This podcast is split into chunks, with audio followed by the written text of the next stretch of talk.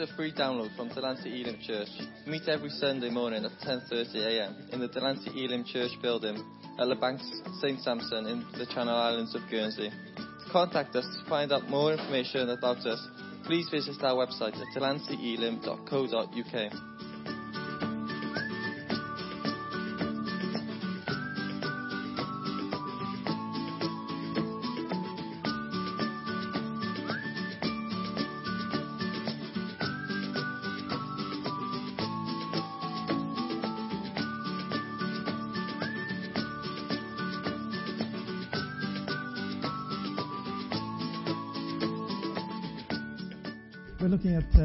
chapter 3 today. One day, Naomi, her mother in law, said to her, My daughter, should I not try to find a home for you where you will be well provided for? Is not Boaz, with whose servant girls you have been a kinsman of ours? Tonight he will be winnowing barley on the threshing floor. Winnowing, it's a difficult word to say. Wash and perfume yourself, and put on your best clothes, and go down to the threshing floor. But don't let him know that you are there until he has finished eating and drinking. When he lies down, note the place where he is lying. Then go and uncover his feet and lie down. He will tell you what to do.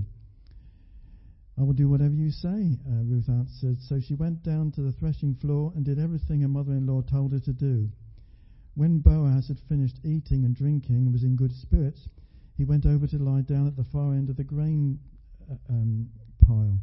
Ruth approached quietly, uncovered his feet, and lay down. In the middle of the night, something startled the man, and he turned and discovered a woman lying at his feet. Who are you? he asked. I'm your servant Ruth, she said. Spread the corner of your garden, gar- garment over me, since you are a kinsman redeemer. The Lord bless you, my daughter, he replied. This kindness is greater than that which you showed earlier. You have not run after the young men, whether rich or poor. And now, my daughter, don't be afraid. I will do for you all you ask.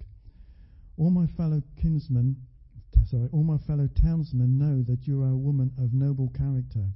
Although it's true that I am near of kin, there is a kinsman redeemer nearer than it or nearer than I. Stay here for the night, and in the morning, if he wants to redeem, good, let him redeem. But if he is not willing, as sure, surely as the Lord lives, I will do it. Lie here until morning. So she lay at his feet until morning, but got up before anyone could be recognized, and he said, Don't let it be known that a woman came to the threshing floor.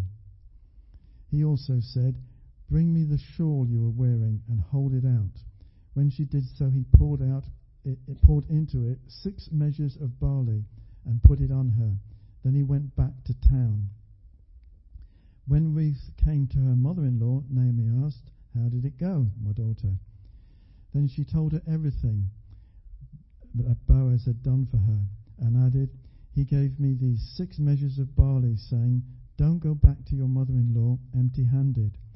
Then Naomi, Naomi said, Wait, my daughter, until you find out what happens, for the man will not rest until the matter is settled.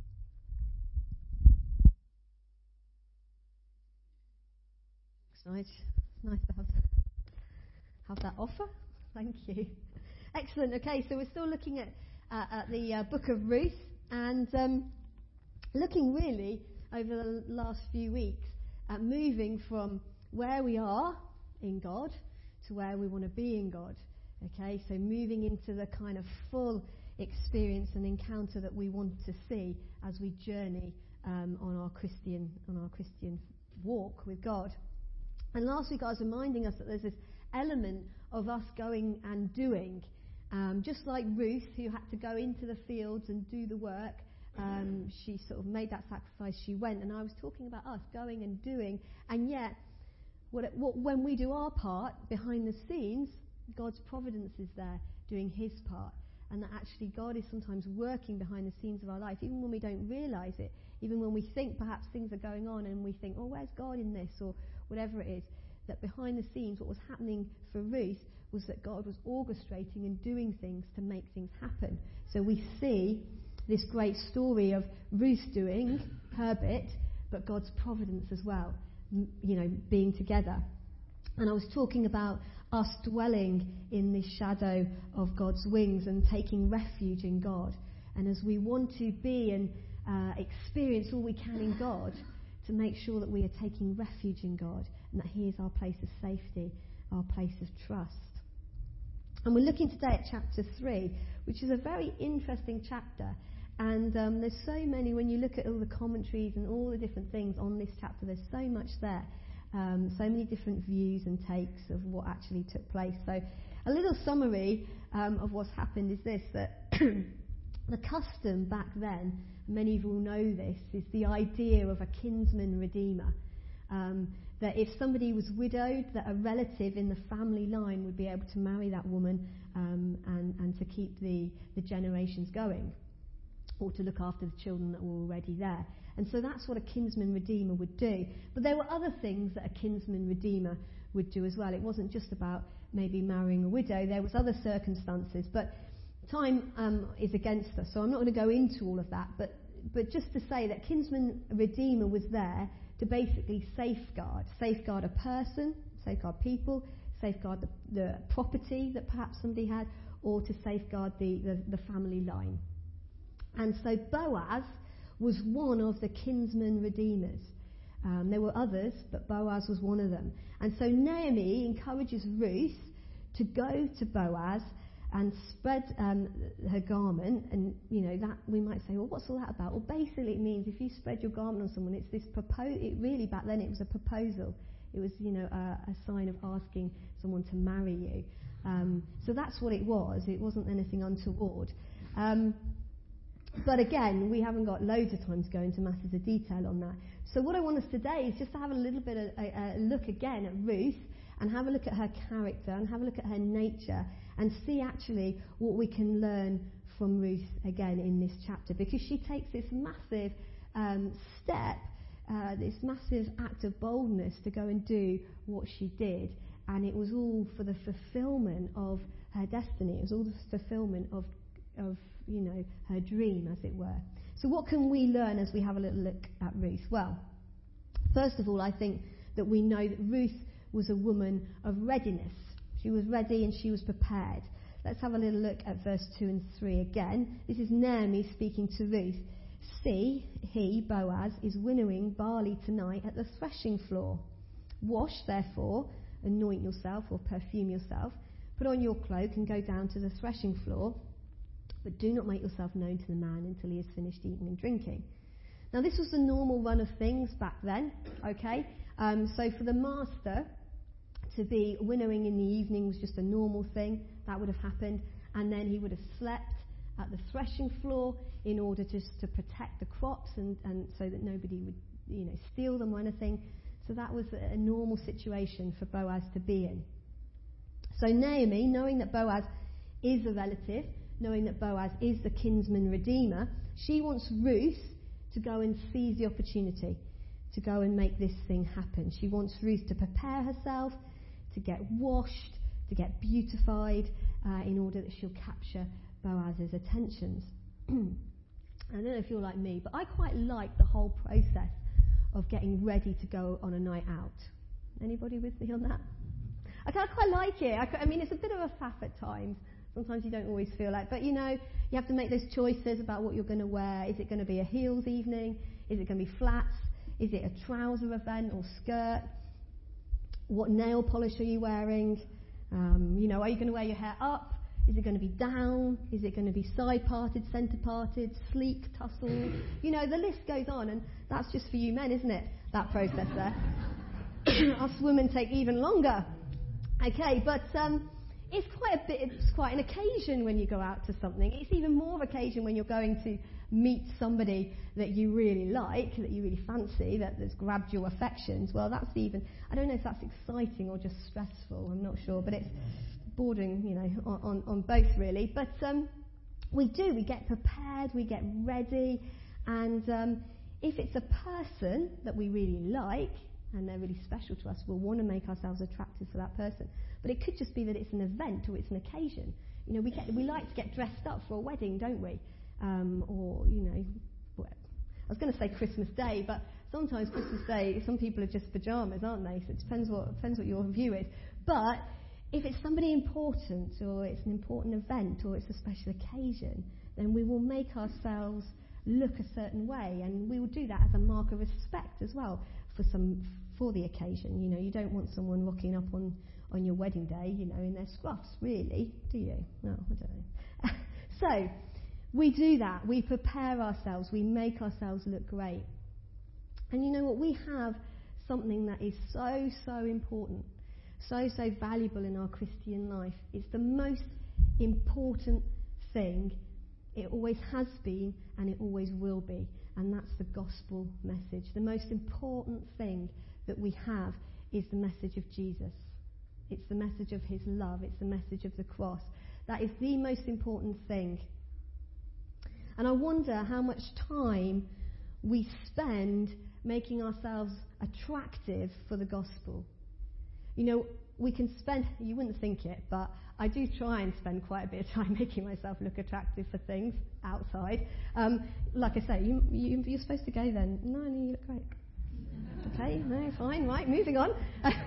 but, you know, we do. I, I spend time you know, making ourselves look lovely on the outside for certain things. And I want to ask that question of how much time do we spend making ourselves look really attractive for the gospel message of Jesus? It's the most important thing. And I don't mean physically attractive, obviously, for the gospel. That might help. But I don't mean that. I just mean our outward attitudes and our outward actions and how we are. You know, Ruth didn't really need to bother too much to make herself look physically attractive for Boaz because I think, judging from, from the story, perhaps actually they knew each other quite well already. And, and Ruth had already won Boaz's heart, not by what she looked like, but it was her outward display of her inward beauty. That had already captured his attention. But I want to ask us is how is our appearance looking? Do we appear loving, kind, generous, gracious, thankful, compassionate? Are we clothing ourselves in those things to make the gospel message really appealing? Because if we are saying we are Christians in our workplaces, in our home, wherever we are, if we are saying that this is the message we're carrying of love, love out towards people, are we showing that? Is that what we're looking like? You see, what did Ruth do? Well, first of all, she, she was told by Naomi to wash herself. Okay, now, we wouldn't dream of leaving the house, would we, in the morning without washing? No, we would, wouldn't. Now, if someone sat next to you who's a bit smelly this morning, just have a little bit of a whiff of them. See if they're, see if they've, uh, they've washed this morning. you won't, you won't want to say you're too nice, aren't you? But generally speaking, when we get up in the morning, we have a wash, and then we go out in our day. And it's really a sign of maturity that we get to that point where we want to wash ourselves every day. Because, you know, sometimes when, you're, when you've got teenagers in the house, they don't really want to wash too much. They have to be told to wash. And when you're a child, of course, you have to be washed and bathed. So it's a kind of sign of maturity when you actually get up in the morning and go, no, I do want to have a shower and I do want to smell nice and, and you know, in, in that respect. And I think as we grow and we develop and we become more mature on our Christian journey, in our Christian walk, we need to recognize that we too need to be continually washed, not physically, but spiritually. We need to continually be asking ourselves, what is it that is going to co- is causing a barrier or causing a hindrance to our walk with God? What is in our life that we need to be cleansed from, that we need to be purified from, that we need to be washed from? Because there'll be things all the time. Just because we've been a Christian years and years doesn't mean we don't battle with sometimes the same things, or things come into our life, or things distract us or hinder us. And I think we need to, like Ruth, who physically went and washed herself, on our Christian journey, and as we want to go from where we are to where we want to be in Christ, we have to say, okay, well, what in my life needs to be cleansed? What do I need to deal with? What do I need to wash myself from? And there'll be things all the time that come up. And I think we need to ask ourselves that question today. Oh, hello. we got the Bible speaking to us. And um, secondly, Ruth, not only was she washing herself, but Naomi said, I want you to go and perfume yourself. And my bar, in my version, I don't know what it says in yours, it says anoint. Um, so these fragrant oils would have been used to heal and protect their bodies, but it was also used to make them sweet smelling, to make them smell pleasant. And um, I don't know if you're like me, but there's certain perfumes that you really like, yeah? Or not, not for men, maybe. Phil's shaking his head. no. Um, or an aftershave, or something that you like the smell of. Some people go natural, they don't like having smells. Um, I do, though. I do have my signature scent that I like. Um, and some people do. There's somebody in our church, now I'm, I don't want to embarrass them, but there's someone in our church that just always smells really good. Like, they always smell really good. Now, you all smell good, okay? Just want to incorporate you all in there. So, you all smell lovely, it's okay. Well, hmm. um, but there is someone in our church that always smells absolutely lovely. And um, if you want to go and have a sniff of her afterwards, okay? I'm sure she won't mind. Um, you have to find a reason to go and speak to her and then have a little bit of a sniff of her. I am talking about Maria because whenever I, I give Maria a hug, I'm always like, oh, you always smell so lovely. There's a perfume that she wears, which is just, Simon, you're very lucky. She always smells really good. Yeah. and um, some people just have this, have a scent or a perfume that they have, which is, which is lovely. And so Naomi was saying to Ruth, go and make yourself smell really lovely so you attract Boaz. You know, perfume yourself. That's what we do because smell's really, really important. And I'm not saying as Christians we need to go and find a new perfume, all right? But if we're thinking about our Christian walk, I want to ask us that question today. Not only are we washed, but how are we smelling? How do we smell as a Christian? Are we fragrant as a Christian? Do we give off a nice aroma to those around us? Do people come and talk to us and be in our presence and go away feeling better about themselves? Because that's really what it should be. Are we anointing ourselves with the Holy Spirit daily? Are we allowing space for the Holy Spirit to move in our life, to speak to us, to work through us and our situations? And I don't just mean a little bit, you know, when you've got perfume and it's expensive perfume, put a little bit on your neck, a little bit on your wrist, don't you? A bit of dab here and there. But with the Holy Spirit, we need to completely immerse ourselves. It's not just a little bit. Not, okay, I'll have a little bit of you, God. No, it's the whole lot. It's immersing ourselves in the Holy Spirit so that we can be um, smell a mile off. I don't know. But we want people to see Christ in us. And I want to ask, how immersed are we? How anointed are we in the Holy Spirit today? Are we washed? Are we perfumed? And Ruth put on this cloak, these new clothes, depending what translation you've got.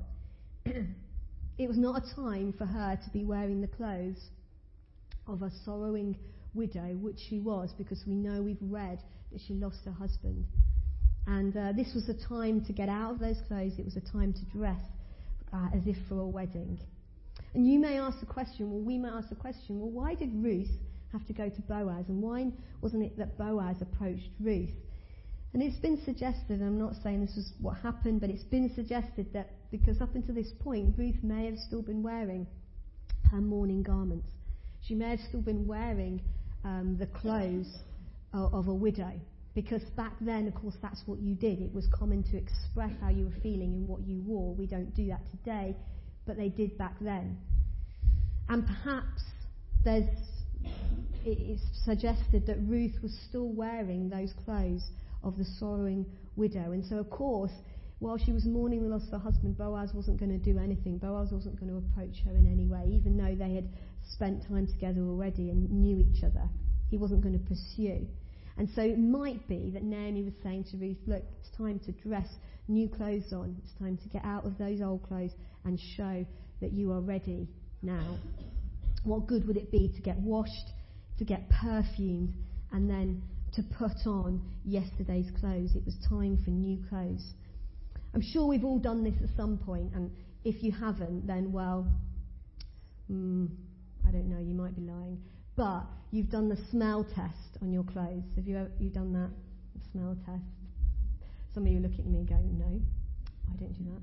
You know when you're just like, you get up in the morning and you're really tired and you're running out of time and nothing seems to be clean, and so you give your clothes a smell from yesterday and see if they're okay still.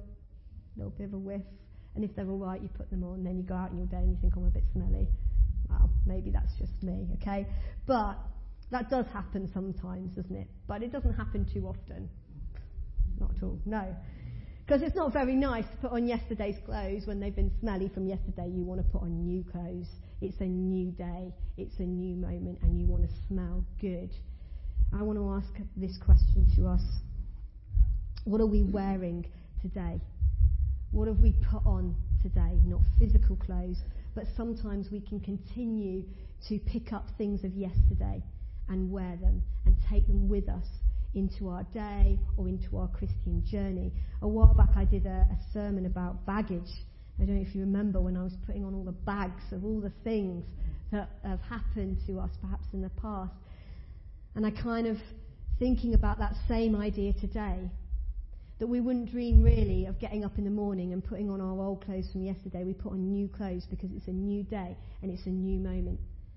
And perhaps on our walk with God, from, from going where we are to where we want to be, we have to say, What am I putting on? What am I putting on myself? What am I dressing myself and clothing myself in? Am I, am I clothing myself in, you know, the self doubt, the hurt, the disappointment, the bitterness, the things of the past? Am I putting those back on myself today? Is that what I'm going to look like today? Is that the attitude that I'm going to have today? And I think we need to remember that today is a new day, it's a new moment. And garner those things of yesterday. We don't need to have to put them back on anymore we can take them off. Wash ourselves, cleanse ourselves, anoint ourselves, and put on new clothes, put on the new attitudes, the new ideas. Because there's stuff in our life that we sometimes just have to take off and get rid of and say, that was yesterday. Today I'm going to a new place. Ruth was saying, today I'm going to a new place. Today, I'm leaving the past behind and I'm going to embrace my future. Today, I'm moving into this situation with Boaz, which is going to take me into a new opportunity. And if we want to go into a new opportunity and be taken on in Christ in our walk with God, perhaps we need to need to say, well, what do I need to be washed from? Am I anointed in the Holy Spirit? And what do I need to get rid of in terms of the things of the past, the things of yesterday. So Ruth was a woman who was ready, but she was a woman too of great boldness. It takes courage to go into this situation. It takes courage to go and ask someone to marry you. Somehow people find the courage every day, day in, day out, to ask somebody to marry them. But I would imagine now that's quite a courageous thing to do. I've never done it, but I would imagine that's quite courageous. But people do it every day. Why? Because it's worth it, isn't it? Because they really want to marry that person. They love that person. It's worth it. When something's worth it, when something's of great value, then we can find the courage, we can find the boldness to go and do that because it's worth being bold. It's worth being courageous for. And boldness is far more than not just not being afraid of something, Boldness in our life means loving courageously. Boldness means being extravagant with our grace, extravagant with our forgiveness. Boldness means to move from where we're comfortable to perhaps where we're uncomfortable, to be honest. Boldness can mean that we just need to make a stand and stand up for something, stand up for justice. Boldness is a letting go and letting God take control of our life. And Ruth had to be bold in this situation to go to Boaz. And Ruth had experienced much pain, she'd experienced much sorrow. But what Ruth had done is that she'd learned how to survive. And she knew what it was to live with great loss. She'd lost her husband, she'd lost her father and brother in law, she'd, she'd left her family home in Moab, she'd come to a new place. So she knew what it was to suffer. But I think that these experiences in Ruth's life served as a great platform to take her into this new place. They served her well in the sense of giving her courage and giving her boldness to do what she needed to do. She had this rare opportunity in front of her. And I think sometimes in our life, perhaps there's things, as I was saying last week, things that happen in our life that don't make sense to us, things that come our way, disappointments, difficulties, all sorts of stuff come, comes into our life that we can't really make sense of. And maybe, maybe just maybe, God will use those things as a platform to take us into the next step of our journey. Perhaps those things will help us to have the boldness or the courage or tenacity or whatever we need to take us to that next chapter. Sometimes when you look back at the chapters of your life, you see that the chapter that you're in right now is, is happening because of what went before, even, how, even if it was difficult and even if it was painful, but it's made us who we are. And God has used those things. Not that God planned those things necessarily, but He's used them. He's turned them around for His purpose. And so that's the great thing about, that's the great thing, isn't it, about God and how He uses stuff in our life. I love that. That everything that happens in my life, God can just turn it around and use it for His purposes. Even my mistakes, even my failures, even the things I get wrong, He can use them. And he, I think, I think He used the difficulty of Ruth's life, the suffering, the pain that she went through, helped her to be bold, to be strong, to go where she needed to go. Because she needed boldness as well, because this was a risky business, what she was about to do. Because she risked being criticised, she risked being completely misunderstood, and we still don't even know the fullness of what happened here at the threshing floor. But she, um, she could have been accused of all sorts of things, of trying to seduce Boaz or whatever it was. But verse 9 reveals that that was not the case because Boaz says, Who are you? And she answered, I am Ruth, your servant. Spread your wings, your garment, over your servant, for you are a redeemer. And that's what I meant about before, about asking for, for marriage. It wasn't just to seduce Boaz, it was honourable. Her intentions were honourable.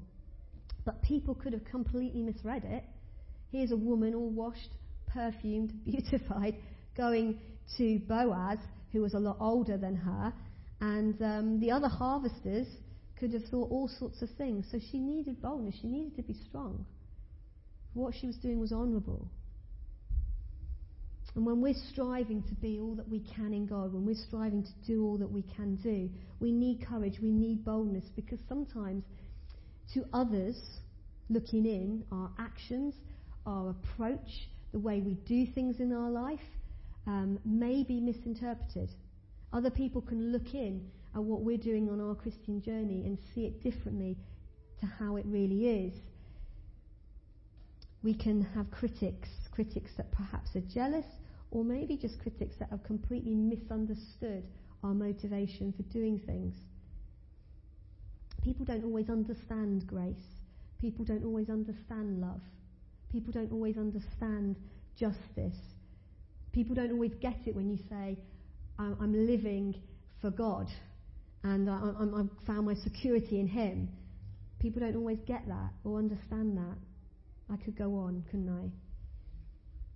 But Psalm 37 says, He will bring forth your righteousness as the light and your justice as the noonday, which means we don't have to justify ourselves to people. If we're living the Christian life and we're giving it all to God, yes, people might misinterpret, people might not understand why we do the things we do, might not get it because they don't understand our relationship with Christ. And we need a boldness like Ruth had to silence those things and to continue because what we're doing is honourable. So um, Ruth was ready, she was bold, and she knew what it was to trust. Let's have a look at verse 11 and 12. It says, And now, my daughter, do not fear. I will do for you all that you ask, for all my fellow townsmen know that you are a worthy woman. And now it is true that I am a redeemer. It was Boaz speaking to Ruth. And Boaz was asking Ruth to put her trust in him and that he would then go and fulfill her request. And Ruth now, in her life, had to step back and she had to trust Boaz. And she had done what she could do. She had done her part, and now she's putting her trust in Boaz. I was speaking last week about Ruth going into the field. She was doing what she could do, um, and uh, then was leaving the rest to God. And it's the same here in that sense that she's done what she can do, but now she's trusting Boaz. But ultimately, she's trusting God, isn't she? Ultimately, she's putting her trust in the hands of God. And there are times, I think, in our own lives when we simply need to take our hands off the situation and stand back and, and just and trust. And then that's difficult. It's not easy. But that's what we need to do. Psalm 20, verse 7 says, Some trust in chariots and some in horses, but we will trust in the name of the Lord our God.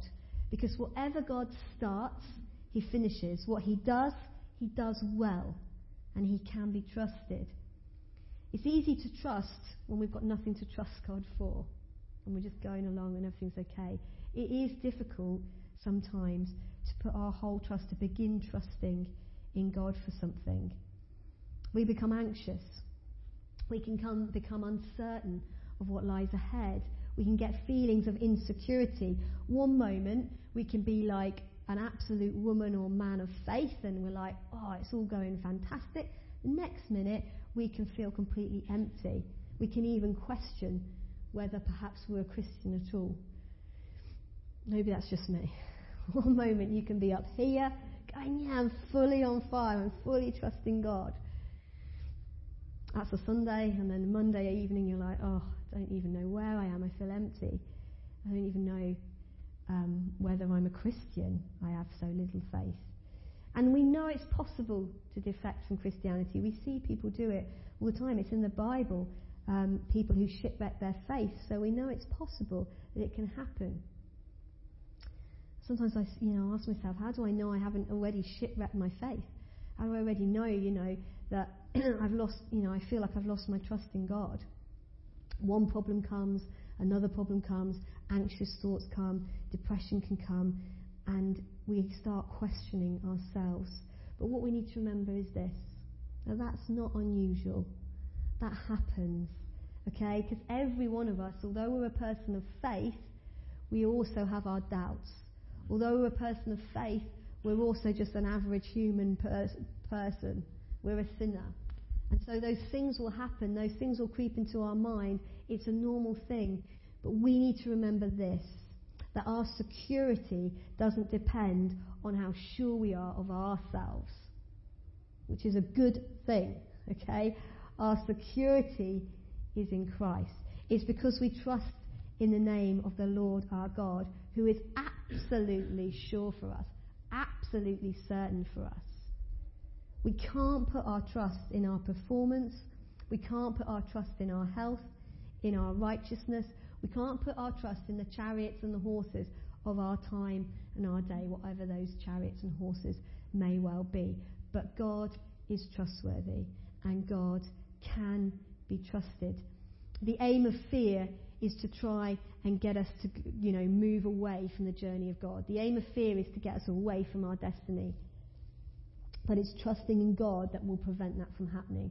It's my Christian journey that I know that things will come into my life to want to distract me and take me away from where God wants me to be. And so often that will be a, a, fear of something, or it will be something that I'm doubting, or it will be some sort of disappointment, or something will try and come and steer me away from the journey of where I'm heading in Christ. And I have to bring myself back and say, I am not trusting in anything other than my God. I'm not trusting in anything other than what the word of the Lord says in my life. I'm not listening to this, I'm not listening to that, or that, or that, or whatever wants to come my way to take me off of where I'm going in Christ. And it's trusting in the word and the Lord. And He is secure. Ruth, she was ready, she was bold, she was full of trust, and finally, she was someone who was obedient and submissive to, to Naomi, to what she was clinging to. You see, what, ena- uh, what enabled Ruth to be able to get herself ready, to prepare herself to go into this situation with Boaz, to enable her to be bold, to take a risk and to risk criticism, to be able to trust, to be able to be obedient to what Naomi was asking her to do and to be obedient to God and, and submit to what Naomi's plan was. To do all of that, to enable her to do all of that, Ruth had to come to a place in her life.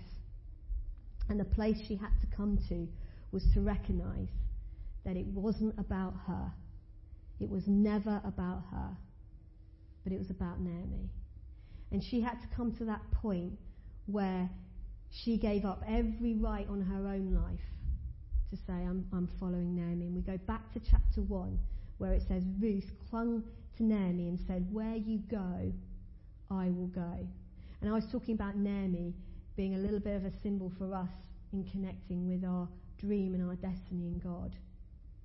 And the moment that Ruth said those words, Naomi, where you go, I will go, what Ruth was doing at that point was giving up her agenda, was giving up the things of her life that she wanted. And she was saying, I'm putting all of those things aside and I'm going with you, Naomi. Because she would have known that Naomi had absolutely nothing. Naomi had, had nothing. She had no prospects for the future. But with Ruth by her side, that would have helped. Because with Ruth by her side, she would have had support and she would have been looked after.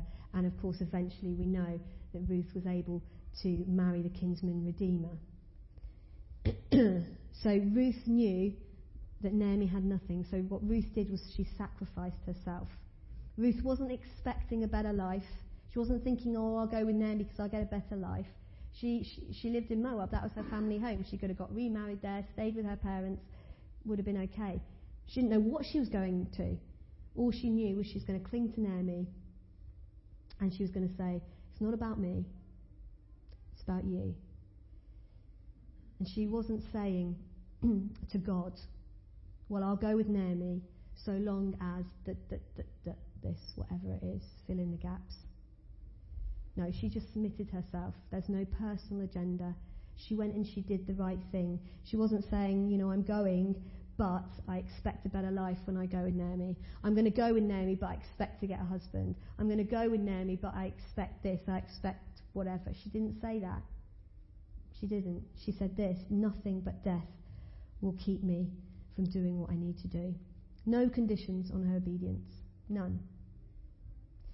And I think as Christians, that's what it is for us to enter into the place of obedience to God with no agenda, no exceptions, no expectations, no conditions, but just say, God, I'm obeying you. That's it. I was reading an interesting article the other week about the phrase that we use when people become a Christian. And we use this phrase of inviting God into our lives. And we know what we mean by that, but they were talking about the phrasing of it, and I thought it was an interesting thought about actually it's the wrong way to look at it when we give our life to Christ. Rather than asking Christ into our life, we should be asking God to allow him into his, allow us into into his life. It's not that we ask Christ to come in and serve us and serve our agenda and our needs and our wants, but actually we're stepping into God's agenda. He's the master and we're the servant. I just thought it was an interesting little idea. Actually, that we take our hands off our own life. We say, it's not about me. It's just not about me. It's not about what I want. It's not about my agenda, God. It's about you. And I'm giving it up as I walk into a life with you. And that's what Ruth was doing there with Naomi. I find that slightly unnerving. Do you? I find that's quite a huge thing, actually. That's quite massive. And that, that's not easy. That's difficult. How are we supposed to be like that as a Christian? How are we supposed to be like Ruth and follow Ruth's example? Ruth's amazing example that she set down of saying, It's not about me, I'm, I'm living for you, Naomi. How can we follow the example where we say, It's not about me, I'm living for you, Jesus Christ? Because I want to be able to trust you. I want to be bold. I, I want to be ready. How can we do that? How can we have this complete obedience of no conditions? Well, let me encourage you with this. We will never be able to be like that in our own strength. We will never be able to follow Ruth's amazing example that she set with Naomi if we just try and do it on our own. We have to look ahead to chapter 4. And I was taking a chapter a week, but I can't leave you just like this. I have to show you chapter 4 to give us hope. Otherwise, we might go away from this morning and be thinking, okay, well, yes, I can do all of that. I can be more bold. I can be more trusting. I can be ready and I can obey. But actually, all the goodwill in the world, we might only last till we get out the door. So we have to look ahead to chapter 4 and see something, something else. To follow Ruth's example, to be like this, to do this, we have to see that in this story there's more than one Redeemer. Boaz is not the only Redeemer, is he, in the story? We have another Redeemer. So, chapter 4, verse 14 to 15. Let's just have a quick look at it. Then the women said to Naomi, Blessed be the Lord, who has not left you this day without a Redeemer, and may his name be renowned in Israel. He shall be to you a restorer of life and a nourisher of your old age for your daughter, for your daughter-in-law who loves you, who is more to you than seven sons, has given birth to him. Now, we're going to unpack this more next week, but I want to share this with you now. May his name be renowned in Israel. May his name be great in Israel. Whose name? Jesus' name. You see, Jesus is the Redeemer. Jesus is the real Redeemer of this story. Boaz is its kinsman Redeemer, but Jesus is the real Redeemer, and Jesus is the descendant from this child. So Ruth and Boaz have a child, and then that, that child has a child, and so on, so on, right down to the line of Jesus Christ. And so Jesus is the real Redeemer. Jesus is the one who, like Ruth, left his throne and, like Boaz, paid, paid our debts. You know, when Boaz took on Ruth as, as his wife, he basically, um, you know, paid all the debts or whatever was owing, and Ruth got all the wealth of Boaz as she married him. And that's what Jesus, our Redeemer, does for us. That all his wealth is ours. He is our flesh and blood. Jesus becomes our substitute. Christianity is not to say that we need to try in our own strength to become more like Ruth or Boaz or whoever it is. Being a Christian is recognizing that there was one who, who truly went outside the gate, truly became an alien. Ruth did, but Jesus did. It's not how to live a good life, but that he lived the good life for us, that Jesus has already done that, and he is our substitute. And we can, only when we see Jesus, only when we know Jesus, only when we recognize who we really are in Jesus, will we then be able to live like Ruth. We can't live like Ruth just on our own, in our own strength. We need to see what Jesus has done for us. Only then can we follow Ruth's pattern. She points towards the real Redeemer. and Jesus' spiritual wealth is ours. It's as if he spread his garment over us. There's no joy in obedience without seeing Jesus. If we don't know Christ, if we don't know Jesus, all we're doing is trying to obey in our own strength. And that's not much fun. There's not much joy in that, is there, when we're trying to do things on our own, trying to follow Ruth's example on our own. We've got to see it in the light of our real Redeemer, who is Jesus Christ, who has done it all for us, is our substitute. All his wealth is ours. Now that's good. That's pretty amazing. I'm going to invite the worship band to come back up for a moment. I want us to just think, okay, about this chapter 3, about, about Ruth's character and her nature. I think, is there something in that today from this passage that we can take away with us? Is there something in this passage that will help us move from where we are now in Christ to a little bit further along the journey of where we want to be in Jesus. You know, we might think back to Ruth who was ready, washed, anointed, clothed, ready for the situation. That situation that she was walking into with Boaz was her destiny, was, it was her future. Are we washed?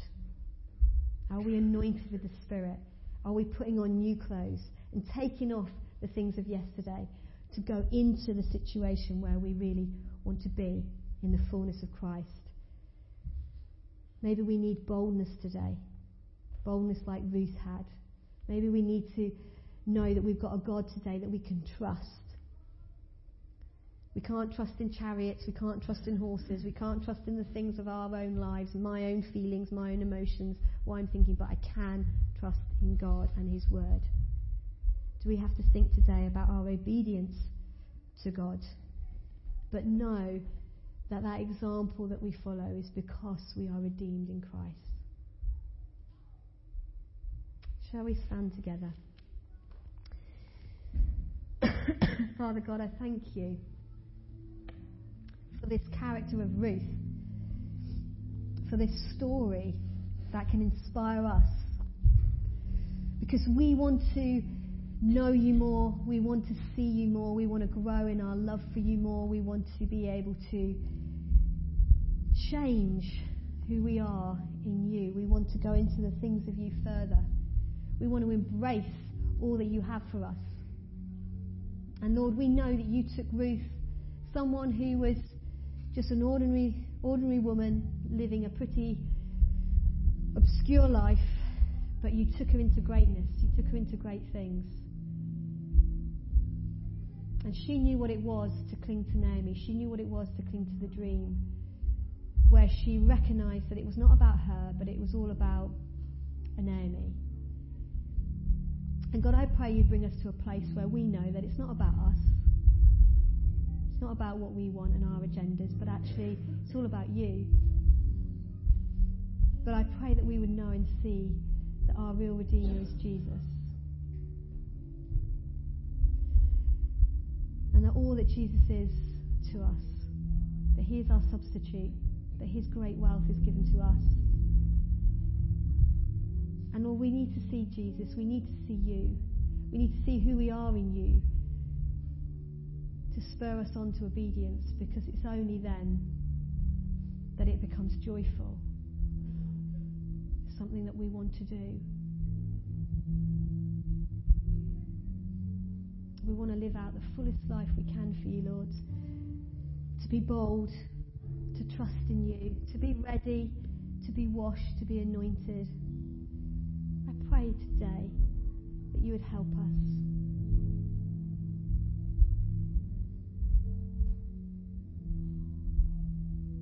I pray each and every person here this morning would know that you are wanting take them deeper and further into the things of yourself. That every person here today, all of us would know that you have a plan and a purpose for us. And that we can experience you and know you in all your fullness. And that we can move. We can move on this journey with you, Lord, great significance in you.